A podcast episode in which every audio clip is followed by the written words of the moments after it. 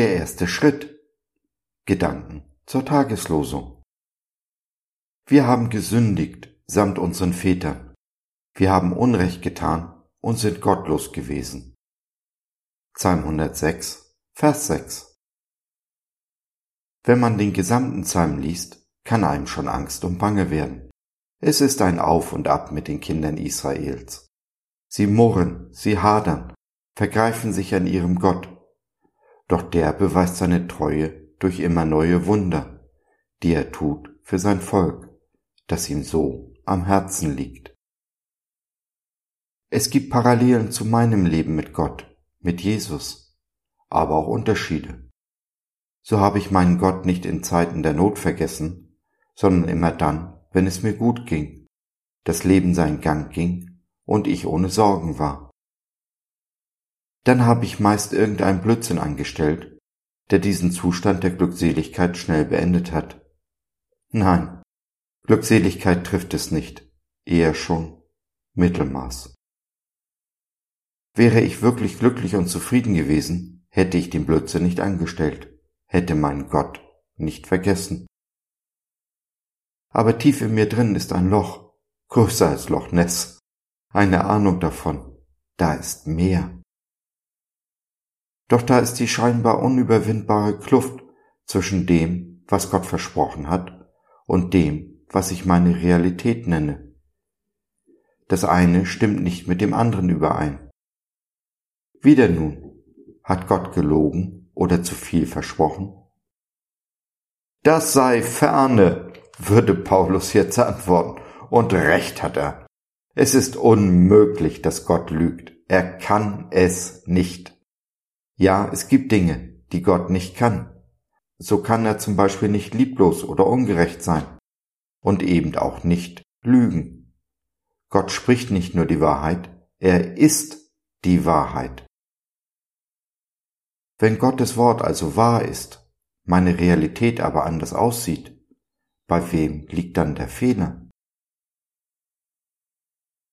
Das ist der erste Schritt zu erkennen, dass ich mich ändern muss, nicht Gott. Ein guter Anfang ist unser Tagesvers, die Erkenntnis und das Bekenntnis, dass man sich nicht auf dem richtigen Weg, auf Gottes Weg befindet, dass man abgedriftet ist in die eigene Selbstgerechtigkeit und Selbstzufriedenheit. Aber genauso wenig wie ich mich selbst kitzeln kann, so kann ich mich nicht selbstgerecht sprechen und Selbstzufriedenheit stopft kein Loch, egal wie groß oder klein. Nur wenn wir von Gott empfangen, werden unsere Bedürfnisse gestillt, nach Gerechtigkeit, nach einem Leben in Fülle. Damit Gott aber tun kann, was er tun will, muss ich mich bewegen.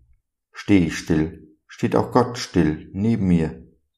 Stehe ich aber auf und mache den ersten Schritt auf Gott zu, dann kommt er mir freudig mit geöffneten Armen entgegen. Sein Segen fängt an zu fließen. Um Gottes Segen zu erkennen, brauchen wir erleuchtete Augen des Herzens. Wir müssen anfangen, Gott zu schauen. Und dies geht weit über die bloße Erkenntnis seines Wortes hinaus. Es ist ein Schmecken von Gottes Güte, ein Vertrauen, das sich auch dann bewährt, wenn scheinbar alles gegen Gott spricht. Mit diesem Vertrauen im Herzen verändern wir die Welt, unsere eigene und die unseres Nächsten. Wir hinterlassen diese Welt so ein ganzes Stück besser, als wir sie vorgefunden haben.